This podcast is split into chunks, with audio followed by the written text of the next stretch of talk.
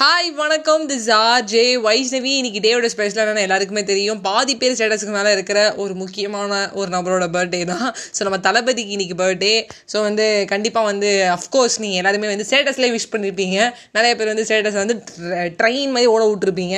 இன்னிலிருந்து வாட்ஸ்அப்பில் ஸ்டேட்டஸ் ரயில் விட ஆரம்பம்னு நேத்தியே வந்து முக்கிய செய்திகள் போட்டிருப்பாங்க. ஆனால் உண்மையாகவே சொல்கிறாங்க காலையில் என்ன கண்டென்ட்டாக பேசலாம் அப்படின்னு யோசிக்கும் போது சீரியஸாகவே வந்து எனக்கு வந்து காலையில் பார்க்குறேன் நைட்டு பன்னெண்டுலேருந்து எல்லோரும் வந்து ஸ்டேட்டஸ் வச்சுருக்காங்க. என் தம்பி ஸ்டேட்டஸ் பார்த்து எனக்கு ஃபிஃப்டி பர்சன்ட் அலர்ட்டு இதுக்கப்புறம் நான் ஸ்டேட்டஸ்குள்ளே போயிடக்கூடாதுப்பா தப்பி தவறி கூட அங்கே போகாமல் வேறு எங்கே வேணால் போகலாம் ஏன்னா அதான் ஒரு யூஸ்ஃபுல்லான ஒரு மெசேஜ் அது பார்க்கலாம்.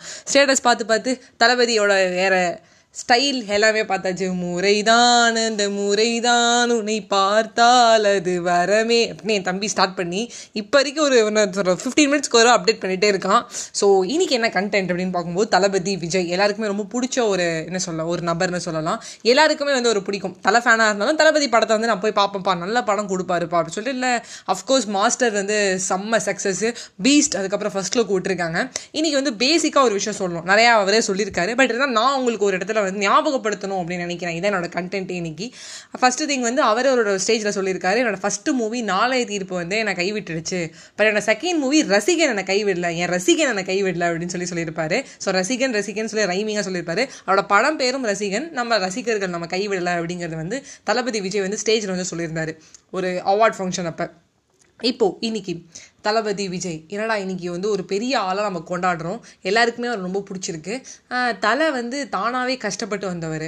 சூர்யா சாருக்கும் வந்து என்ன சொல்ல ஒரு பேக்ரவுண்ட் இருந்தது. அவங்க அப்பா வந்து சிவகுமார் வந்து ஒரு நல்ல ஒரு ஆக்டர் அதே மாதிரி வந்து தளபதிக்கும் ஒரு நல்ல ஒரு டேரக்டர் தானே சப்போர்ட் எஸ்எஸ்சி இருந்தார் அப்படின்னு சொல்லி. நான் ஏன் இதை சொல்கிறேன்னா உத்தம வில்லன் படம் வந்து ரிலீஸ் ஆகிருக்கும் போது கமல் சாரும் சொல்லுவார் இந்த மாதிரி வந்து நம்ம ஒரு சப்போர்ட் இருந்தால் தான் வர முடியும் அப்படின்னு சொல்லிட்டு. பட் அதெல்லாம் தாண்டி சப்போர்ட்லாம் இருந்தால் கூட நம்மளோட உழைப்புன்னு ஒன்று இருக்குது அது மட்டும் இல்லாமல் உத்தம புத்திரன் படம் வந்து நம்மளுடைய இருக்கியான செக் வலை போல் சுலுக்கி சலுக்கி நிற்கிறியே ரை லைன் அப்படி எழுதியிருக்காங்க நம்ம பைபிளுங்க அந்த படத்தில் வந்து தனுஷ் சார் வந்து என்ன பண்ணுவார்னா ஜெனிலியா வந்து கலத்திட்டு வந்துடுவார் ஜெனிலியா கடத்திட்டு வரும்போது வந்து ஜெனிலியா சொல்லுவா இந்த மாதிரி வந்து த்ரிஷாவோட கையை பிடிச்சிட்டு விஜய் போவார் கில்லி படத்தில்.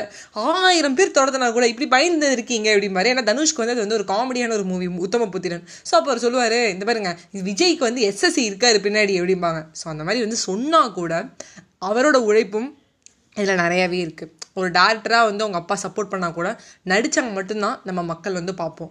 ஒரு படம் வந்து நம்ம எம்ஜிஆர் சார் நின்னாலே போதும்.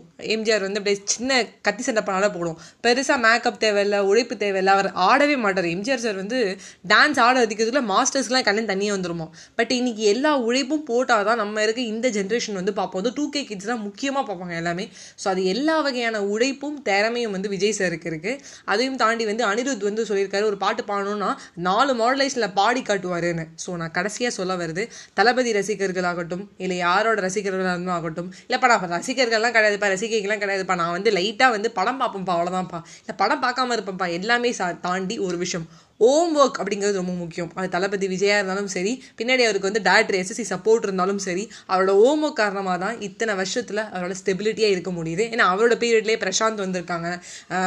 நக்குல் வந்திருக்காங்க. நிறைய அந்த ஆக்டர்ஸ்லாம் வந்த பீரியடில் இவர் இது வரைக்கும் வந்து ஸ்டெபிலிட்டியாக இருக்கிறதுக்கு ஹோம் ஒர்க் மட்டும்தான் முக்கியம். ஸோ நண்பர்களே உங்களுக்கு ஒரு கனவுன்னு இருந்தால் அந்த கனவுக்கு ஹோம் ஒர்க் பண்ணுங்கள் ஸ்டெபிலிட்டியாக பண்ணுங்கள் அப்போ தான் நீங்கள் சக்ஸஸ் ஆவீங்க. நான் இதை எல்லாம் சொல்லலாமா அப்படின்னு கேட்டிங்கன்னா எனக்கு கண்டிப்பாக வந்து சொல்கிறதுக்கான ரைட்ஸ் இருக்குன்னு நினைக்கிறேன். நான் ஸ்டெபிலிட்டியாக வந்து நானோட வீடியோஸும் ஆடியோஸும் போட்டுகிட்டே இருக்கேன். அப்போ நான் நினைப்பேன் இந்த ஸ்டெபிலிட்டிக்கு நம்மளுக்கு ஒரு சக்ஸஸ் கிடைக்கும். இந்த ஹோம் ஒர்க்கு ஒரு சக்ஸஸ் கிடைக்கும்னு. ஸோ இந்த ஹோம் ஒர்க் பண்ணுங்கள் சக்ஸஸ் உங்களுக்கு பை பை ஃப்ரெண்ட்ஸ்